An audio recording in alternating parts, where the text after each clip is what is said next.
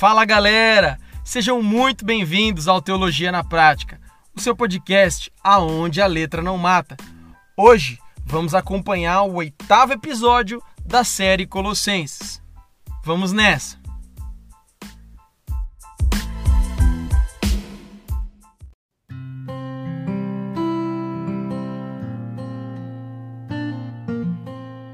Fala, meus amigos! Estamos começando mais um episódio do Teologia na Prática. Como sempre, é um prazer estar com vocês, é um prazer ter a companhia de vocês dentro dessa jornada. Hoje vamos iniciar então o oitavo episódio da série de Colossenses. Sem mais delongas, até porque temos muita coisa para aprender neste episódio, eu te convido a abrir comigo a sua Bíblia lá no texto de Paulo aos Colossenses, no capítulo 3. Vamos dar continuidade ao capítulo 3 que nós iniciamos na semana passada, quando falávamos sobre a perspectiva do cristão ao encontrar com Cristo, de uma nova vida, de uma nova mentalidade, de um novo leque de valores e daquilo que com Cristo e a nova vida nós deixamos de lado.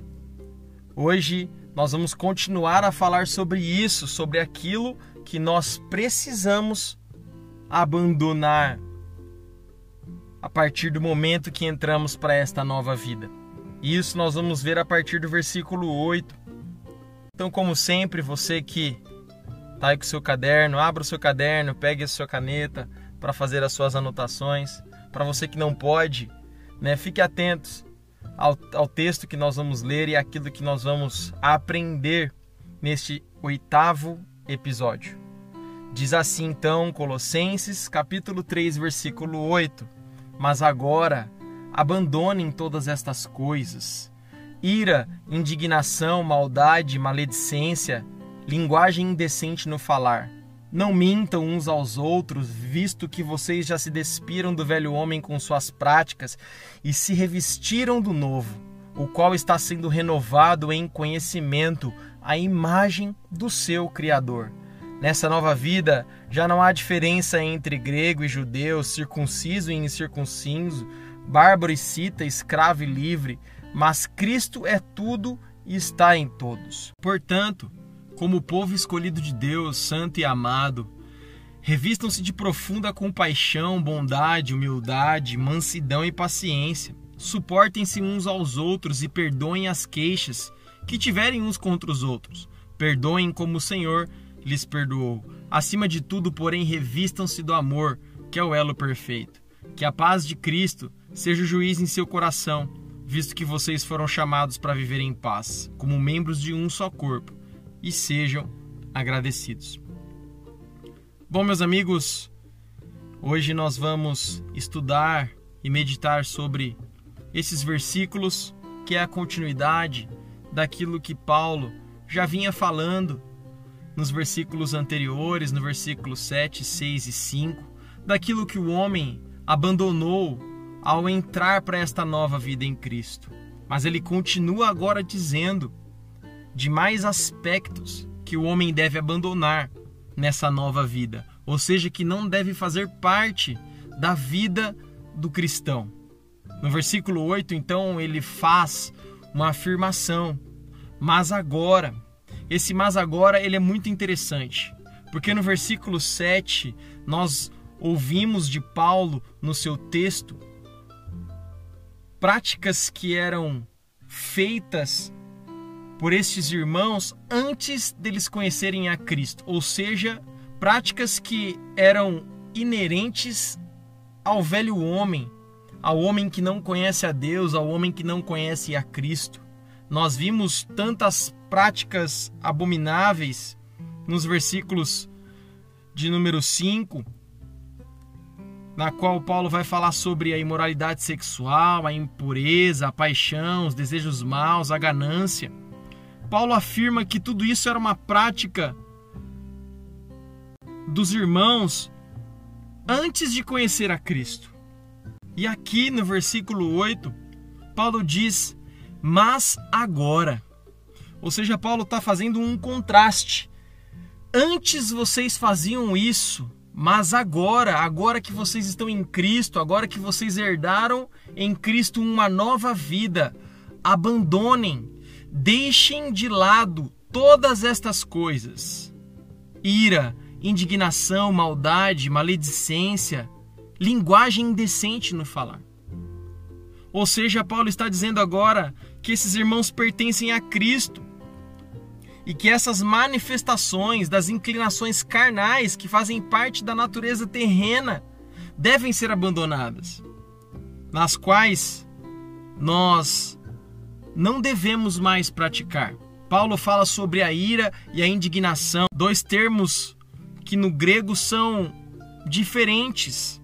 A ira ela é diferente da indignação. Quando nós olhamos para o termo indignação, o timos no grego significa uma, uma ira que surge repentinamente, que se acende em um instante, ou seja, de uma pessoa que não tem nenhuma paciência e que rapidamente se ira com as coisas, que é fácil no irar. Da mesma forma que se ira rapidamente, é uma ira que vem e que vai também embora rapidamente, ou seja, que se acende de uma forma muito rápida. Os gregos comparavam esse tipo de ira como um fogo de palha, que num momento se acendia e logo também se queimava e se extinguia.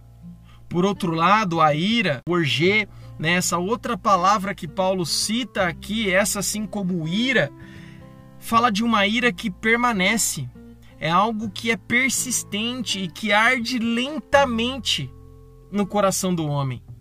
Ou seja, é algo que se recusa a ser pacificado, é uma cólera nutrida e que se mantém viva dentro do homem, ou seja, é um homem que vive irado, é um homem que carrega consigo uma cólera, um homem que não é pacificador. Então, Paulo deixa bem claro que tanto a ira quanto a indignação devem ser banidos pelo cristão. Ou seja, tanto os estalos do temperamento como a ira persistente devem ser abandonadas por aqueles que se dizem servos, discípulos de Cristo. O outro termo que ele utiliza, o termo maldade, kakia no grego, é um termo inclusive difícil de se traduzir mas indica uma depravação mental, da qual surgem todos os vícios particulares, ocultos do homem. Ou seja, é algo que é maquinado e fica escondido na mente do homem, aonde só o Senhor sabe, só o Senhor conhece. Outra característica da velha natureza que deve ser abandonada é a maledicência a maledicência, em geral, é uma linguagem ofensiva e difamadora, e sempre direcionada ao próximo. Então, a maledicência é daquele que usa as suas palavras para ser ofensivo contra o próximo, para difamar a imagem do próximo. Portanto, a maledicência precisa ser abandonada. A maledicência não faz parte. A maledicência não não não compactua com aquele que se diz servo de Cristo.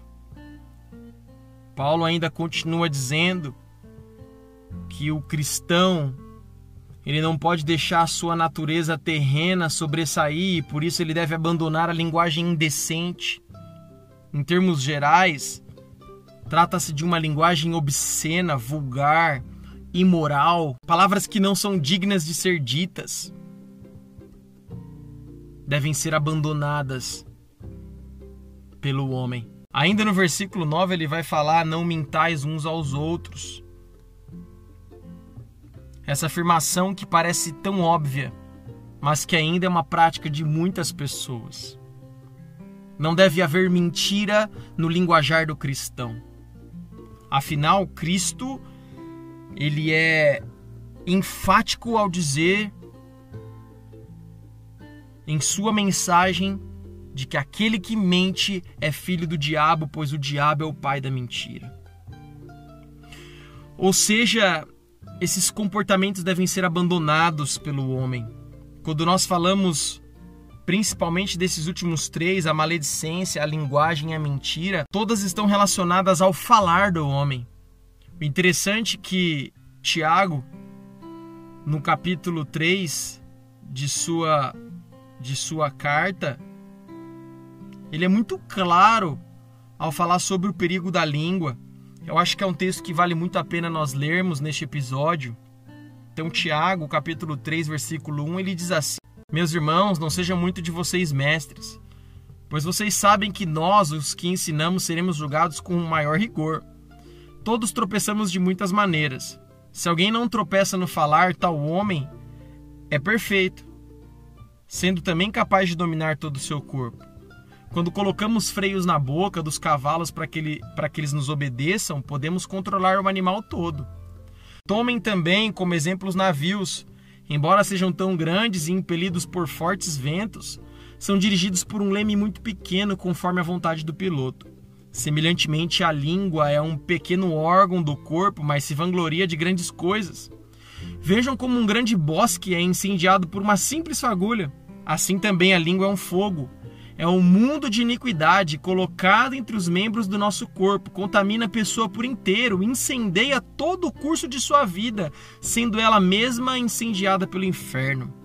Toda espécie de animais, aves, répteis e criaturas do mar doma-se e tem sido domada pela espécie humana. A língua, porém, ninguém consegue domar, é um mal incontrolável, cheio de veneno mortífero. Com a língua bendizemos o Senhor e Pai e com a língua amaldiçoamos os homens feitos à semelhança de Deus. Da mesma boca procedem bênção e maldição. Meus irmãos, não pode ser assim. Acaso pode sair água doce e água amarga da mesma fonte? Meus irmãos, pode uma figueira produzir azeitonas ou uma videira figos? Da mesma forma, uma fonte de água salgada não pode produzir água doce. Muito sério, muito sério essa questão da língua. Nós temos vivido dias difíceis e é de se refletir qual tem sido a nossa postura e qual tem sido o nosso falar como cristãos neste tempo. Temos ouvido muitas coisas na internet. Temos ouvido, inclusive, muitos homens que se dizem de Deus falando na internet. Infelizmente, nem muitas das falas têm sido agradáveis, têm sido amáveis. Mas aqui há um claro texto de que da nossa fonte, da mesma fonte, não pode jorrar bênção e maldição. Por isso o homem ele deve estar atento e vigilante de que forma ele tem se comportado, de que forma ele tem usado o seu falar. Há muitas línguas que são utilizadas para maledicência, para mentira, para murmuração, para reclamar e reclamar e reclamar, para manifestar a insatisfação, o descontentamento, que nós possamos refletir. Porque, como o Tiago disse, não é assim que deve ser. Devemos ser uma fonte de bênção, uma fonte de gratidão a Deus, uma fonte que declara a bênção e não a maldição. Então, que nós possamos refletir sobre o que temos feito com a nossa fala neste tempo. Ela é muito importante e ela é de muita relevância. Mas a pergunta que fica é: por que então Paulo diz que essas práticas devem ser abandonadas? O próprio versículo 9, na sua parte B, vai responder: visto que vocês já se despiram do velho homem com suas práticas. A palavra usada aqui por Paulo, a palavra despir-se, é uma imagem que pertence à vida dos primeiros cristãos. Quando o cristão era batizado, tiravam-se os vestidos velhos ao descer as águas e era revestido de vestes novas e muito mais brancas. Ao emergir das mesmas, eles despiam-se de um estilo de vida para revestir-se de um outro modo de vida.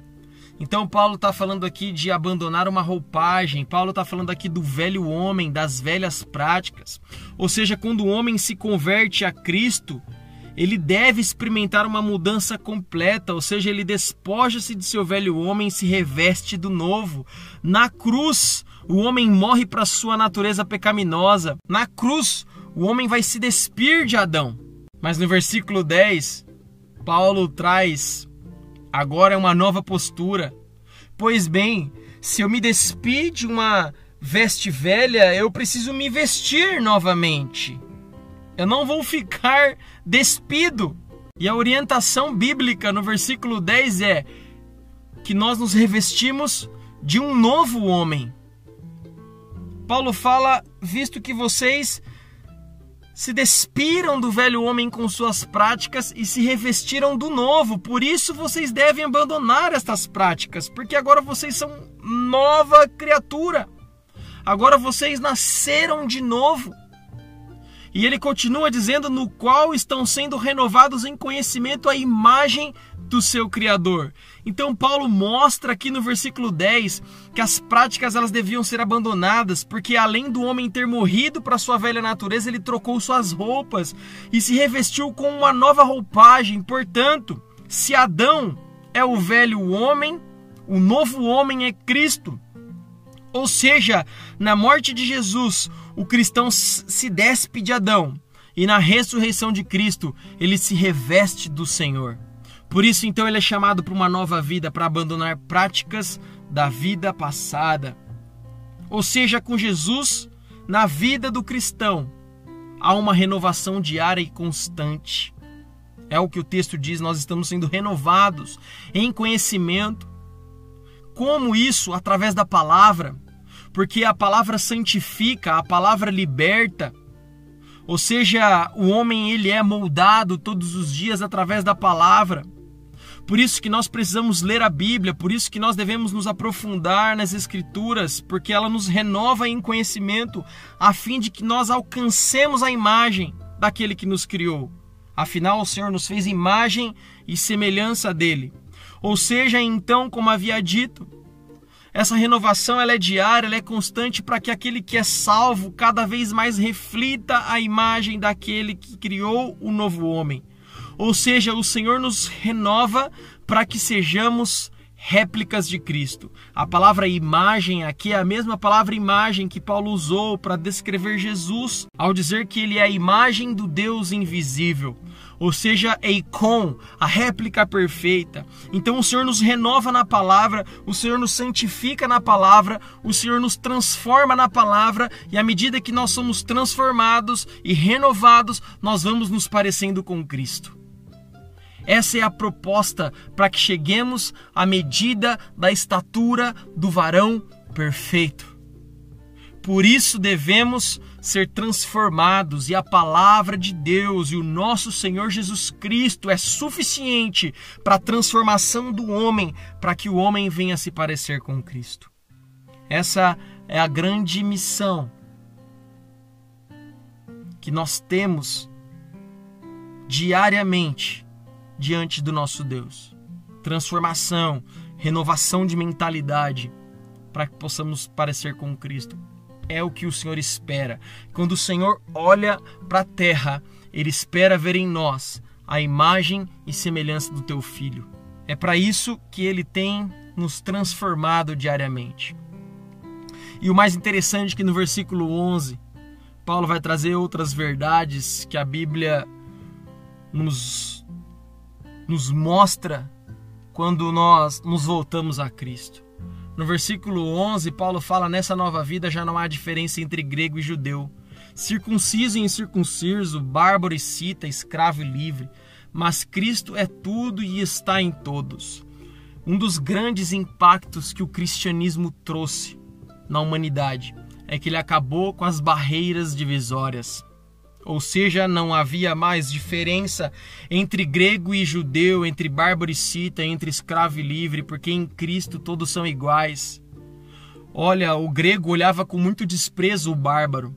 O bárbaro era aquele que era considerado um homem sem instrução, um homem ignorante. O judeu olhava as outras nações como lenha para queimar no inferno.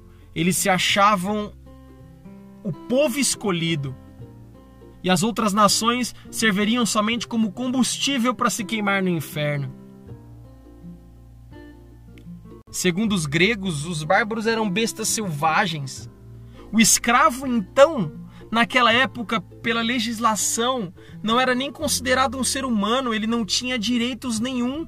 O seu dono fazia o que queria com ele. Mas a grande novidade é que em Cristo todos são iguais. No corpo de Cristo, o escravo é igual ao livre. No corpo de Cristo, o grego é igual àquele que era de Israel. Não havia mais então separação, porque Cristo é tudo e está em todos. Uma vez que Cristo está em todos os lugares, uma vez que Cristo é tudo, uma vez que Cristo está em todos, todos são levados a serem a imagem de Jesus. Então não havia mais diferença.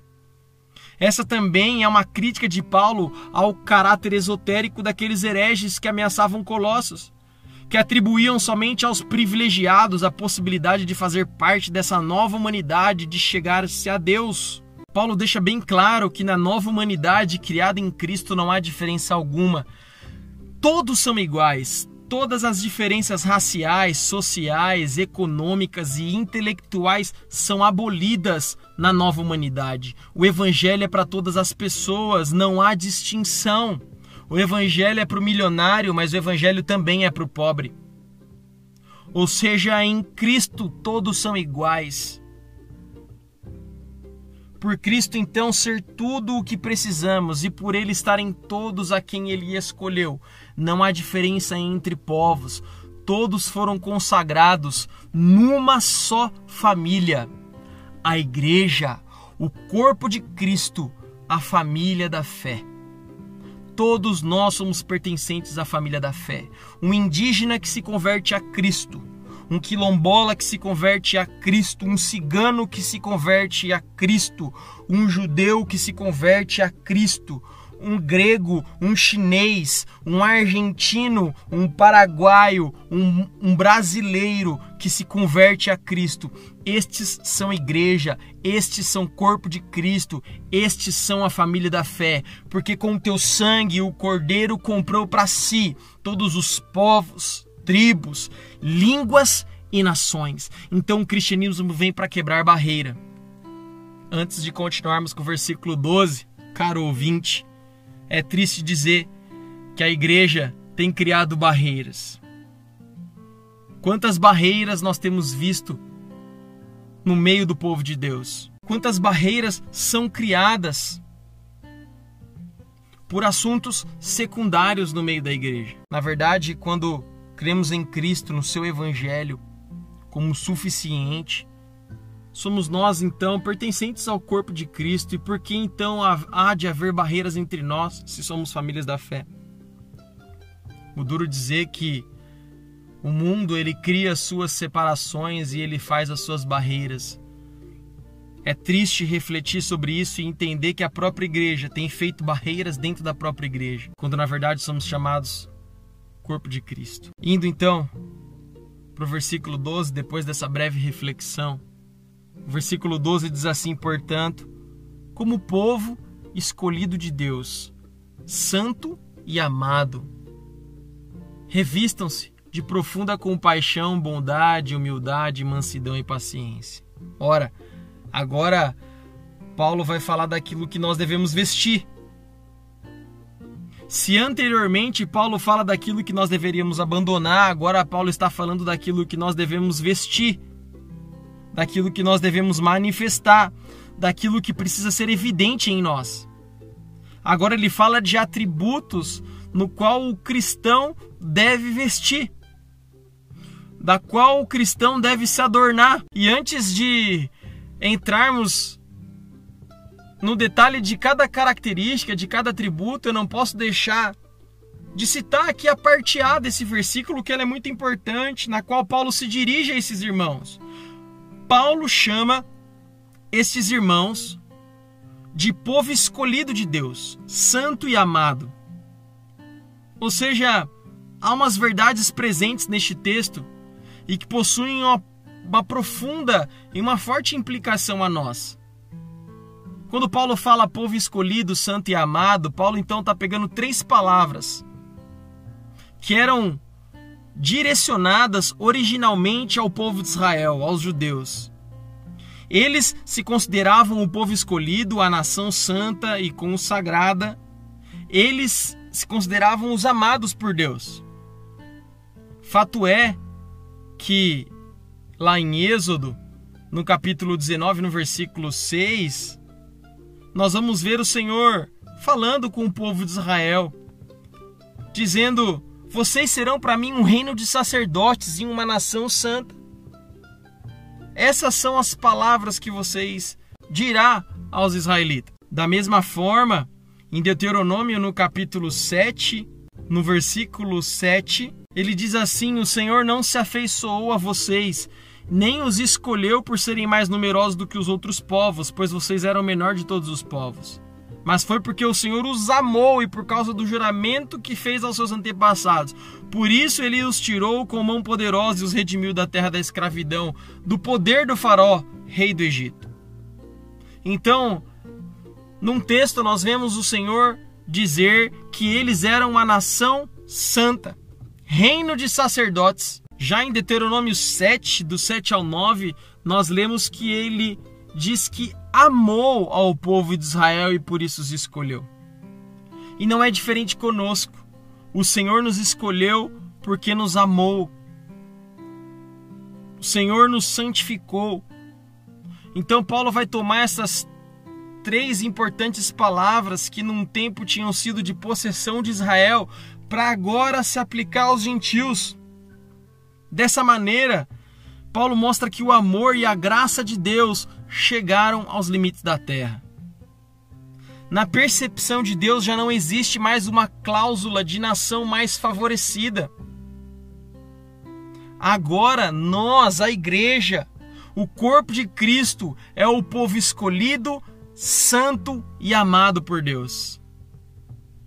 E por isso nós vamos ler um texto muito tradicional que nós conhecemos do apóstolo Pedro, na sua primeira epístola, no capítulo 2, no versículo 9, e ele vai deixar muito bem claro isso. Falando sobre nós, vocês, porém, são geração eleita, sacerdócio real, nação santa, povo exclusivo de Deus, para anunciar as grandezas daquele que os chamou das trevas para a sua maravilhosa luz. Antes vocês nem sequer eram povo, mas agora são povo de Deus. Não haviam recebido misericórdia, mas agora a receberam. É, agora é a igreja. A igreja é o povo de Deus. A igreja, ela é então agora chamada para manifestar a luz do Senhor, para anunciar as grandezas de Deus nós que não éramos povo, mas agora somos povo de Deus, recebemos misericórdia da parte dele, fomos escolhidos, amados por eles e separados para servi-lo e manifestar o seu reino aqui na terra. Então já não existe mais, depois de Cristo, já não existe mais uma cláusula de nação mais favorecida por Deus. Deus tem o seu interesse espalhado por todas as nações. E a igreja é o seu povo escolhido, santo e amado. Que bênção saber disso. Que bênção saber disso. E então a parte B do capítulo 3, no versículo 12, vai dizer assim: a roupagem que agora nós devemos vestir, aquilo que nós devemos manifestar, aquilo que deve ser evidente. Afinal, a roupa ela é exterior a nós. Então ela pode ser vista. Então, o que, que as pessoas precisam ver no cristão? Paulo fala, então, dessa forma: revistam-se de profunda compaixão, bondade, humildade, mansidão e paciência. Então, como povo de Deus, nós precisamos estar vestidos destes atributos. Isso precisa ser manifesto. Pedro já nos exortou anteriormente que nós devemos manifestar essa luz, que nós devemos anunciar as grandezas de Deus mas nós também, segundo esse texto, precisamos ter uma profunda compaixão. Aqui traz uma ideia de um companheirismo em meio ao sofrimento, em meio à dor. Nós devemos ser movidos pelas entranhas, um sentimento profundo de sofrer com os que sofrem. Devemos ser misericordiosos, devemos ser como Jesus, que se compadece do sofrimento do outro e estende as mãos diante do sofrimento do outro. Essa é a postura da igreja. A igreja deve ser um, um povo movido por profunda compaixão. Temos vivenciado nos nossos dias muitas pessoas sofrendo pelo luto, pelo, pelo parente que está internado. Qual deve ser a nossa postura? Manifestar companheirismo em meio à dor. Deve mexer com a igreja Outra característica citada aqui neste texto é a bondade. Ou seja, fala de ser amável, ao ponto de que o bem do próximo é tão importante quanto o próprio bem do homem. Ou seja, se o, o meu bem é importante, o bem do meu próximo também é importante. Então, eu busco ser amável, eu busco ser bom para o outro. Eu busco ser suave, não áspero. Isso é ser bondoso. A Bíblia também nos diz nesse versículo que nós devemos ser humildes, ou seja, a humildade deve ser algo que deve fazer parte da nossa roupagem.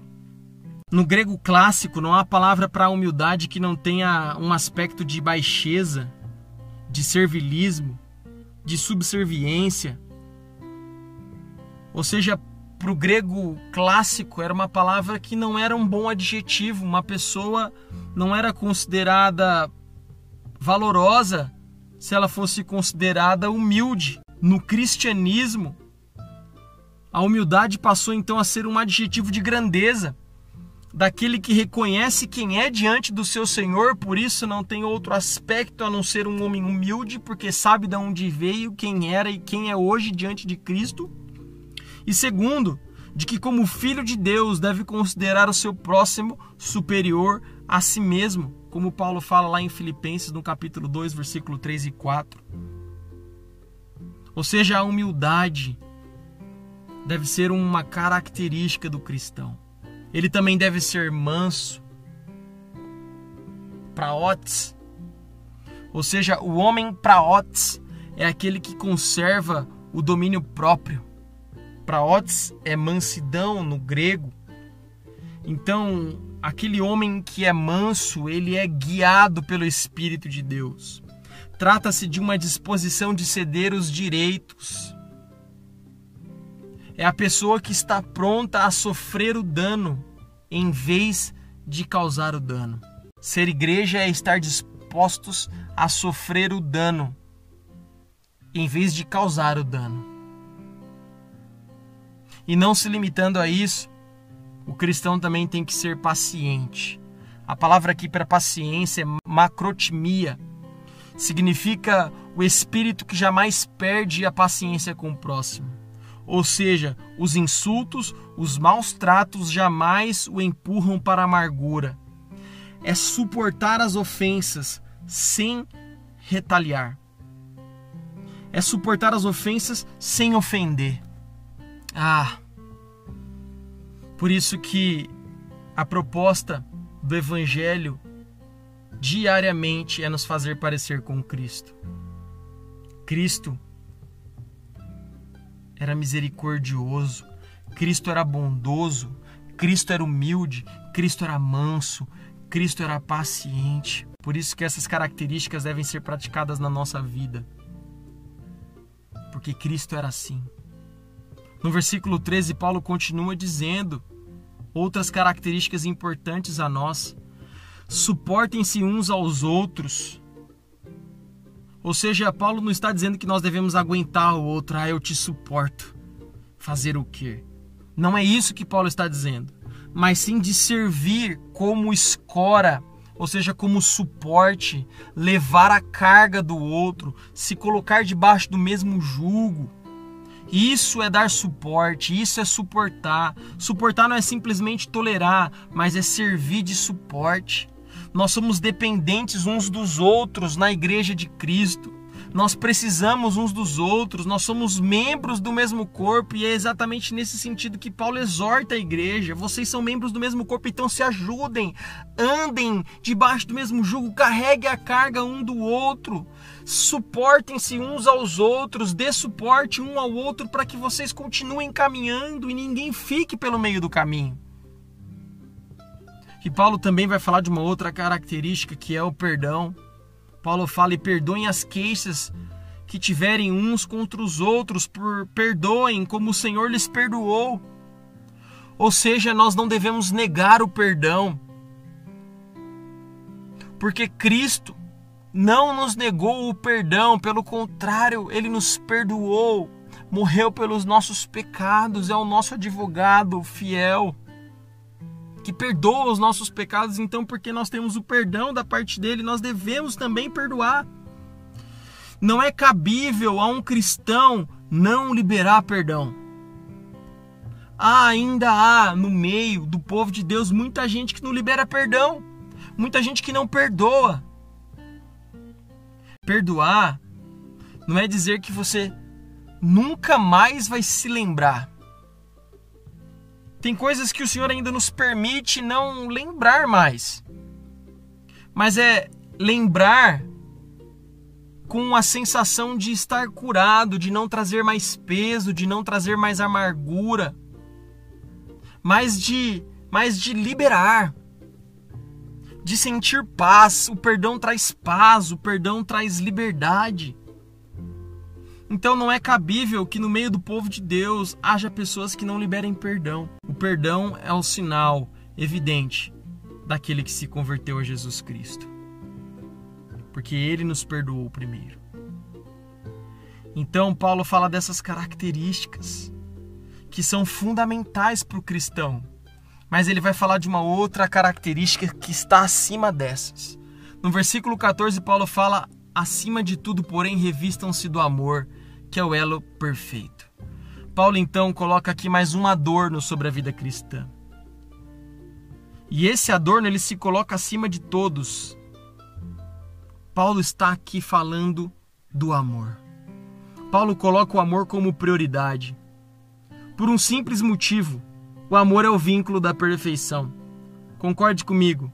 Se você é inundado pelo amor de Cristo, você tem compaixão, você tem bondade, você é humilde, você suporta o seu irmão, você perdoa. Se você tem o amor de Cristo, você é manso, você é paciente. Então por isso Paulo coloca o amor como acima dessas outras características. Paulo considera o amor o vínculo da perfeição. A palavra vínculo, ela aparece diversas vezes no Novo Testamento, sempre no sentido de ligamento, de atadura, de laço. Ou seja, Paulo ensina que a perfeição tão desejada pelos colossenses que inclusive era prometida pelos falsos mestres. Paulo fala que essa perfeição não é na gnose que se encontrará, mas é no amor.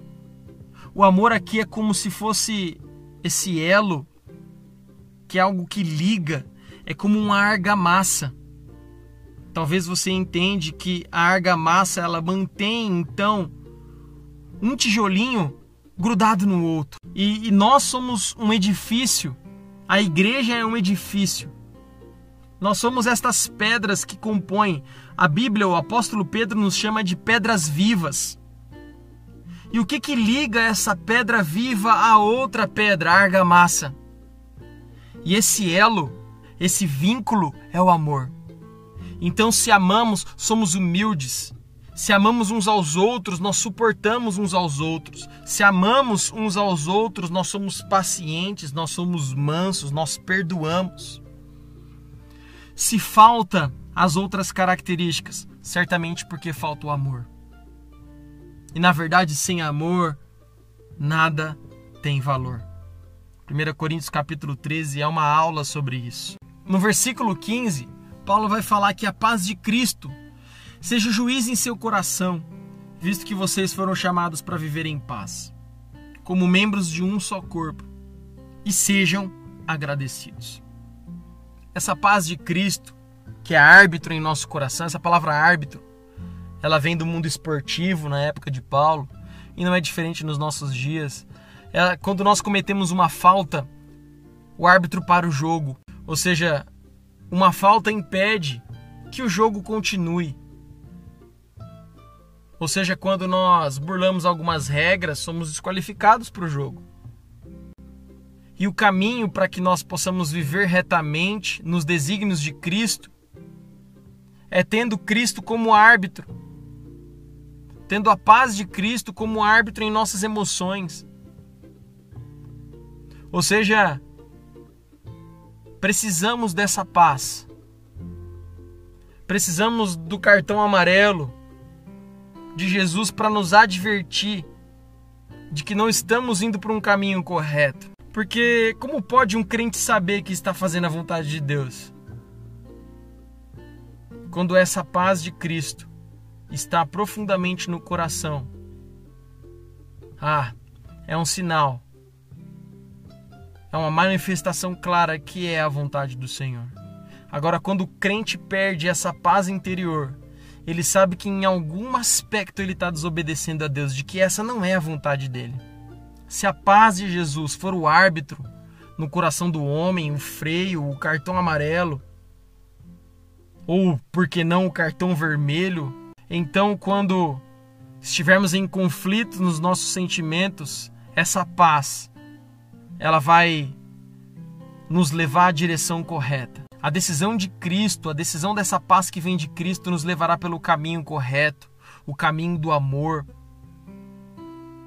e se a igreja tiver esta paz de Cristo em suas decisões, vai continuar caminhando como corpo, em unidade. O caminho para se andar retamente nos desígnios de Cristo é tê-lo como árbitro das emoções, que às vezes estão em conflito nos corações. Decidir com base na paz de Cristo é aceitar a vontade de Deus em nossas decisões. Que as nossas decisões sejam com base na paz de Cristo, porque ela nos faz viver em paz. A decisão da paz de Cristo na igreja torna a igreja um só corpo.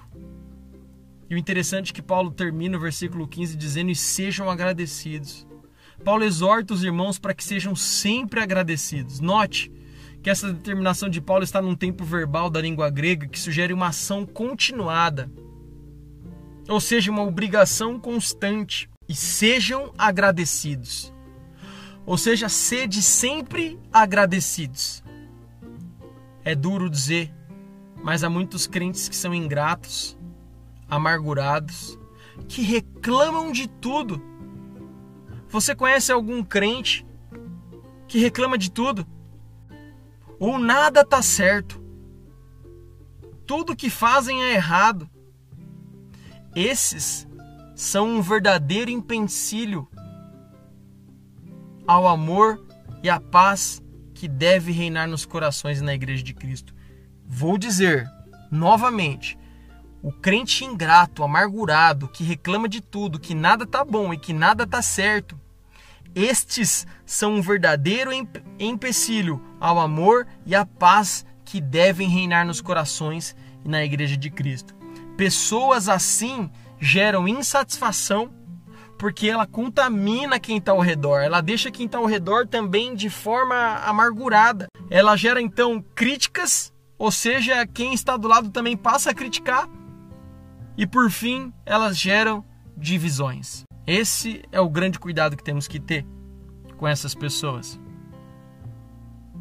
Ficar do lado dessas pessoas faz mal porque também seremos levados a ser insatisfeitos, a reclamar, a criticar. A gratidão a Deus prepara o caminho para que o amor, a paz e a unidade reinem na igreja. Possamos ser crentes gratos a Deus, porque quando somos gratos no coração, reina em nós o amor, a paz e a unidade. Que sejamos estes e que Deus possa ser glorificado através da sua igreja. Mais uma vez, eu te agradeço pela sua audição nesse oitavo episódio da série de Colossenses.